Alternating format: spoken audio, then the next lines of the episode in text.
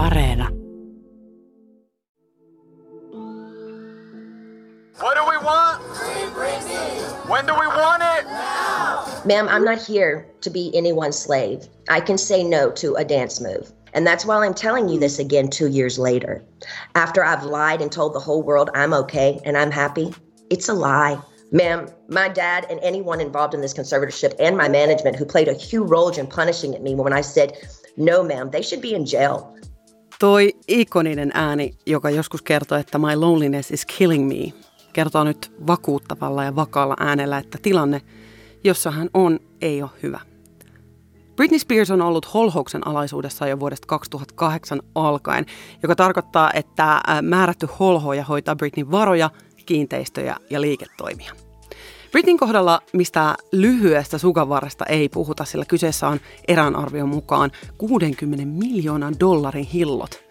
Ja tuo holhoja, joka varoja kaitsee, on Britney Faija, Jamie Spears.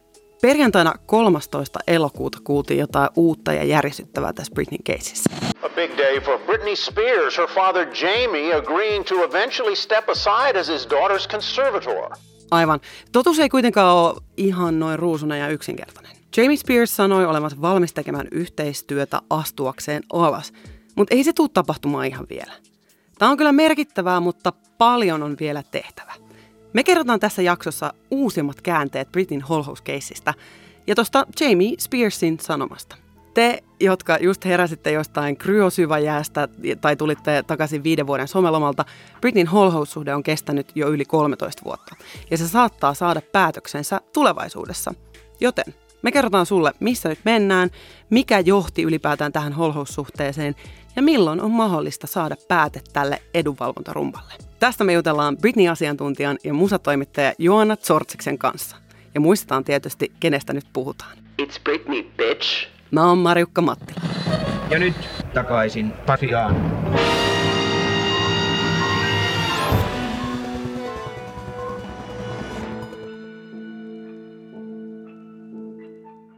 Vuonna 2007 25-vuotias Britney oli tuore äiti ja hänen saamansa kohtelu median osalta oli nykysilmällä katsottuna todella pöyristyttävää.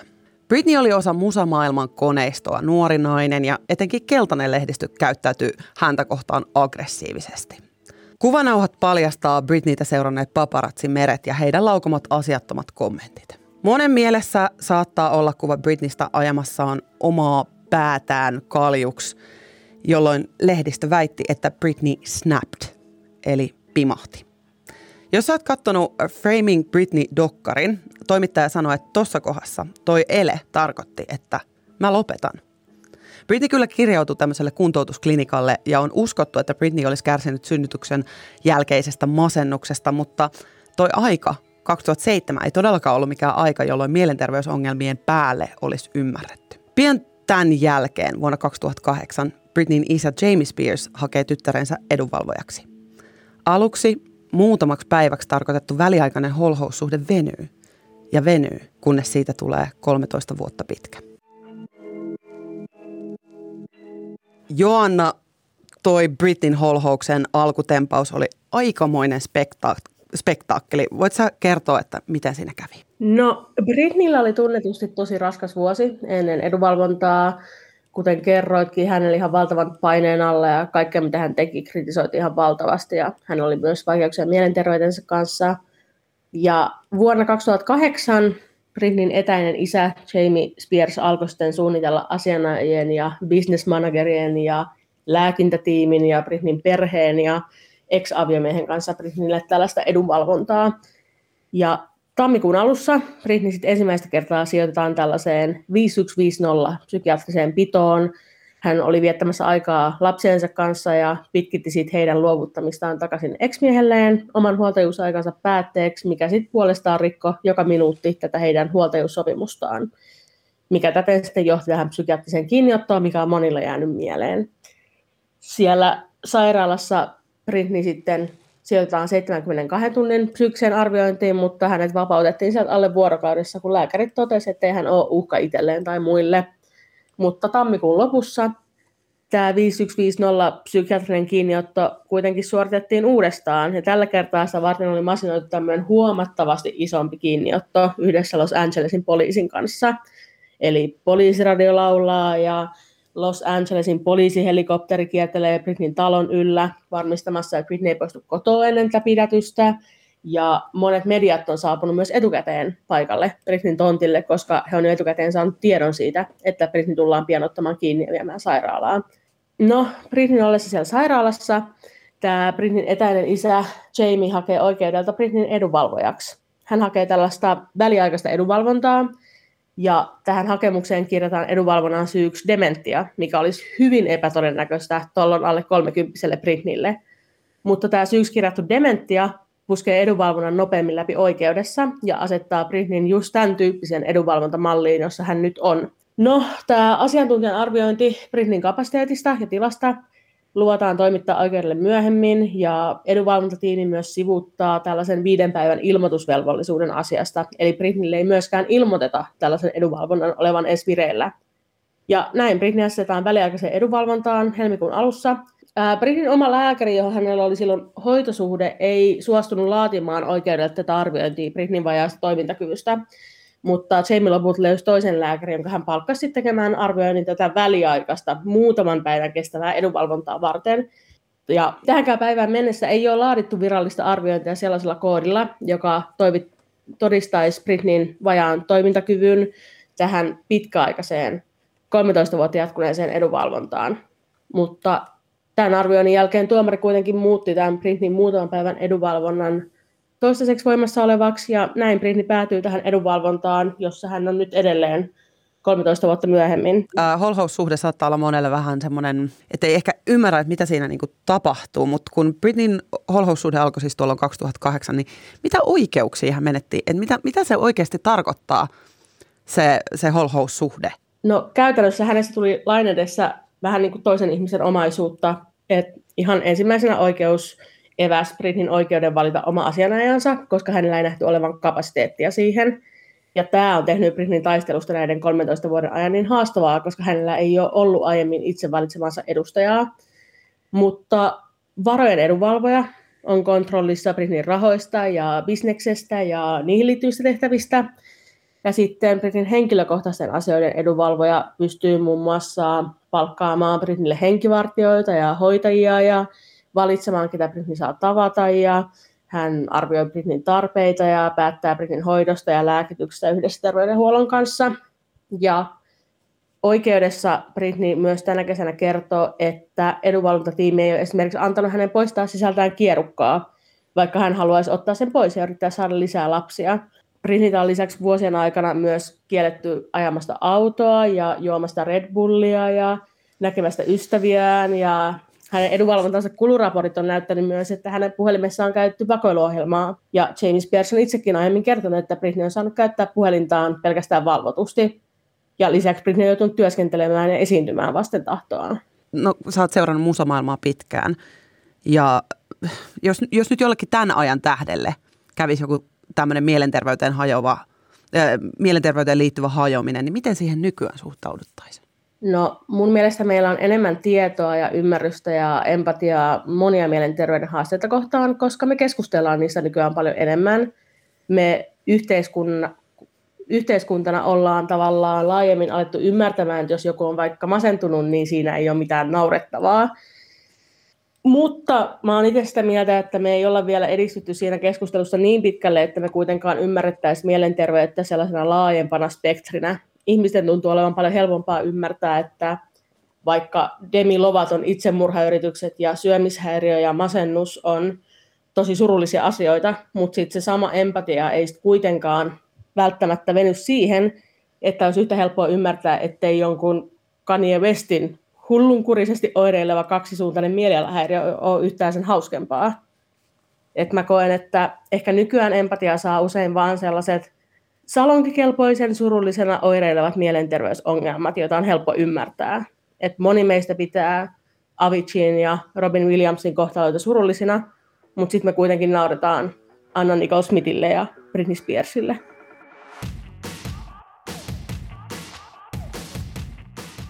Okei. Nyt Britney on holhoussuhteessa oman isänsä ja hänen arkeaan tarkkaillaan ja ohjataan vahvasti. Eletään vuotta 2008 ja pari kuukautta tämän edunvalvontasuhteen alettua Britney esiintyy telkkarissa ja aloittaa keikkailun ja alkaa pyöräyttelemään ulos levyjä. Itse asiassa kaiken kaikkiaan holhoussuhteen alusta Britneyltä on tullut ulos neljä levyä, useita kiertueita ja taiteilijaresidenssejä Vegasissa. Eli kaikin puolin aktiivista artistin uraa. Mutta hetkinen. Eikös Britneyn papereissa lukenut, että Britneyllä on dementia? Kuulostaa aika valtavalta vastuulta dementikolle. Britneyn holhoussuhteen aikana ollaan puhuttu paljon siitä, että miten on mahdollista, että holhoussuhteen alainen Britney pystyy työskentelemään itsenäisesti ja olemaan julki. Britneyn ura laulajana siis kehittyi, mutta yksityiselämän puolella kontrolli on ollut vahvaa. Britneyn lapset on selkeästi laulajalle tärkeitä, mutta heidän huoltajuutensa holhoushenkilöt ovat puuttuneet vahvasti. Tässä vaiheessa holhoussuhde oli kestänyt jo vuosia, kun Britney esittää toiveita siitä, että voisi jossain vaiheessa mennä naimisiin ja saada uusia lapsia, mutta ei voisi näin tehdä, koska holhousjärjestelmä kieltää sen häneltä. Tällöin tuomari kehottaa asianajaja Samuel Inghamia, että ei mainitsisi Britneylle, että Britneyn holhoussopimuksessa ei ole tällaista kohtaa. Joanna, mä jotenkin mä pyörittelen täällä päätäni koko aika tälle, mutta miten voi olla mahdollista, että tämän holhoussuhteen alanen suorittaa aika vastuuta vaativaa työtä, niin kuin kuten Britney nämä keikat ja taiteilijan residenssit ja kiertueet sun muut?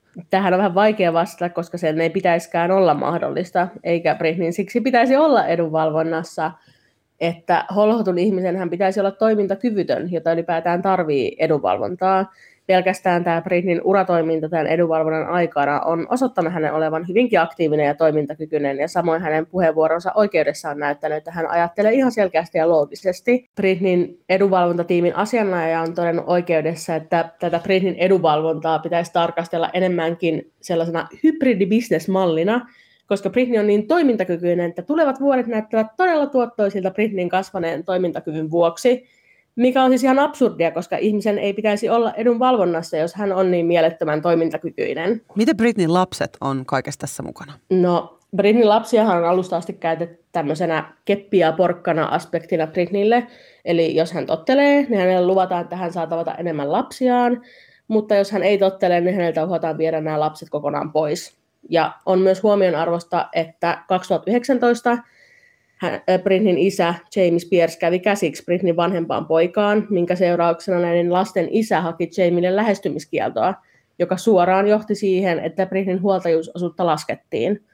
Et aiemmin puoliksi 50 prosenttia ja 50 prosenttia jaettu huoltajuussopimus muutettiin näiden lasten isän hyväksi 70 prosenttia ja 50 prosenttia, koska Jamie on uhkainen lapsille – Eli sen lisäksi, että tämä koko välikohtaus kertoo toki omiaan Jamin luonteesta, niin hänen läsnäolo, Britin elämässä ja edunvalvonnassa on aivan suoraan vaikuttanut myös siihen, että ei Britney saa viettää niin paljon aikaa lapsiensa kanssa. Lehdistölle ehkä aluksi näyttäytyy Jamie Spears tällaisena huolehtivana isänä, joka ottaa tämmöisen niin sekoilevan tyttären hoitaakseen, mutta nyt Jamie näyttäytyy tosi tämmöisenä ilkeänä setänä, joka kontrolloi. Niin minkälainen Jamie Spears on?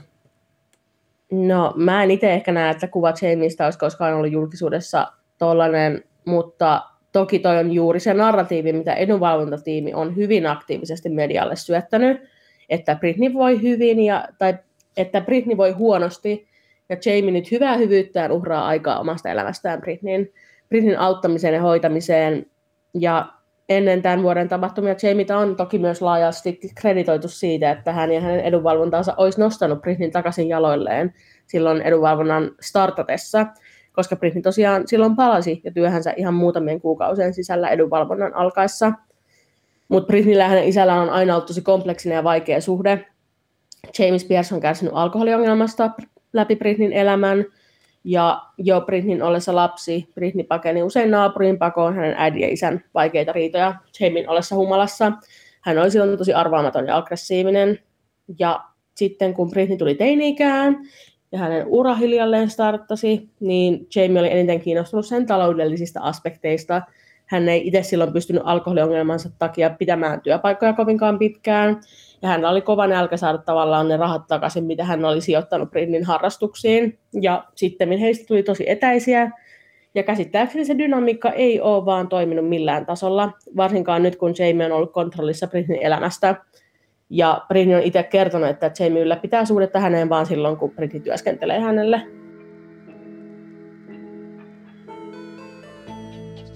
Kun Britneyn holhoussuhde on jatkunut 11 vuotta, alkuvuodesta 2019 jotain alkaa tapahtumaan. Britney's Grand Podcast julkaisee jakson, jossa aiemmin Britneyn lakitiimissä työskennellyt lähde kertoo, että Britney on pakotettu vastentahtoiseen hoitoon. Vaikka Britneyn holhoussuhteesta oltiinkin jo kuhistu, tämä antaa vakaan pohjan Free Britney liikkeelle. Saman aikaan myös lehdistö alkaa tökkimään holhoussuhdetta. Muun muassa talouslehti Forbes tutkii Britneyn varallisuutta ja toteaa, että Britneyn omaisuuden määrässä on paljon epäselvyyksiä. Britneyn varallisuuden uskotaan olevan reilusti yli 500 miljoonaa dollaria, mutta Britneyn edunvalvontatiimi puhuu 50 miljoonasta. Kun maailman huomio on käännetty Britney Caseen, heinäkuussa 2019 Jamie Spears käy käsiksi Britneyn poikaan, ja tämän seurauksena Britneyn edunvalvojaksi määrätään väliaikaisesti Jodie Montgomery. Nyt edunvalvontatiimin heikkaudet alkavat paljastua, ja muun muassa lakimies Samuel Ingham kertoo pitävänsä Britneytä korkean toimintakyvyn holhottuna. Free Britney-liike on koko painollaan Britneyn takana ja vaatii asianajaja Inghamia saattamaan holhoussuhde loppuun. Kesäkuussa tänä vuonna tapahtuu se, mistä me kuultiin jo jakson alussa. Ma'am, my dad and anyone involved in this conservatorship and my management who played a huge role in punishing me when I said, no ma'am, they should be in jail. Oikeudelle pitämässään puheenvuorossa Britney kertoo, kuinka holhoussuhde on ollut hänelle nöyryttävä kokemus. Hän itse toivoo, että holhous lopetettaisiin asteittain. Hän toivoo, että voisi jatkaa elämäänsä ja toivoisi, että voisi mennä naimisiin ja saada lapsen. Asioita, jotka ovat häneltä olleet kiellettyjä, vaikka todellisuudessa kukaan ei olisi tätä voinut häneltä kieltää. Ja nyt me tullaan elokuun 13. päivään eli perjantaihin. Jamie Spears ilmoittaa jättävänsä tehtävät Britneyin edunvalvojana. Media nappaa tästä kiinni ja hehkuttaa Jamie poistumista kuvioista. Mutta onko asia oikeastaan näin suora ja selvä?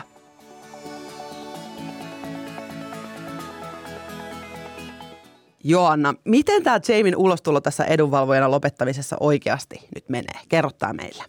No moni media oli nyt otsikoinut uutisensa tästä asiasta tosi harhaanjohtavasti niin, että monille välittyy semmoinen kuva siitä, että Jamie olisi nyt eronnut roolistaan Britnin edunvalvojana. Näinhän ei kuitenkaan ole, eikä mitään konkreettisia liikkeitä sen eteen ole myöskään vielä tehty. Sen sijaan tässä asiakirjassa, josta mediat nyt puhuu, Jamie kertoo, että on tulevaisuudessa valmis tekemään yhteistyötä siirtyäkseen pois edunvalvonnasta sitten, kun aika on oikea. Ja sitä ennen hän haluaa kuitenkin hyvän suunnitelman siihen transitioon ja päättää seuraavan tilinpäätöksen ja muita bisneksiä loppuun. Tämä on toki positiivinen askel, mutta mitään konkreettisia muutoksia ei ole vielä tapahtunut, ja James Pierce on edelleen Britnin edunvalvoja. Mitä tapahtuu nyt seuraavaksi? Mikä on niin kuin seuraava askel? No, Britnin seuraava oikeudenistunto on syyskuun lopussa, ja silloin käsitellään lähes kaikki tällä hetkellä pöydällä olevat asiat tässä Britnin tapauksessa. Niitä asioita näkyy tällä hetkellä tänä aamuna Britnin oikeuden kalenterissa olevan 12 kappaletta, joten saa nähdä saadaanko niitä kaikkia tuona päivänä käsiteltyä. Mutta mikäli edunvalvonta silloin jatkuu, on myös ensi vuoden tammikuulle ja huhtikuulle määrätty jo istuntopäivät. Okei, okay. sitten varmaan ehkä se koko niin kuin koko tämän kupletin se tärkein kysymys on varmaan se, että voiko Britney koskaan olla vapaa ja jos niin milloin? Edunvalvonnan näkökulmasta voi olla vapaa. Se vaatii vain edunvalvonnan päättämistä ja Britnin laskemista hiljalleen takaisin omaehtoiseen elämään, jossa hän voi itse valita ihmiset ympärilleen ja päättää, minkälaista elämää hän haluaa elää.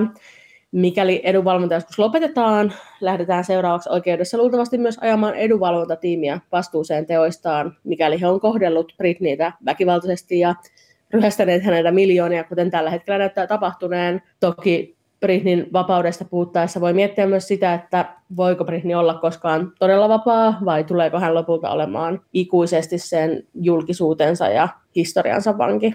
Kiitos Joona Sorsis, kun tulit kertomaan meille tästä tilanteesta. Kiitos. Kiitos, että kuuntelit takaisin Pasilaan podcastia.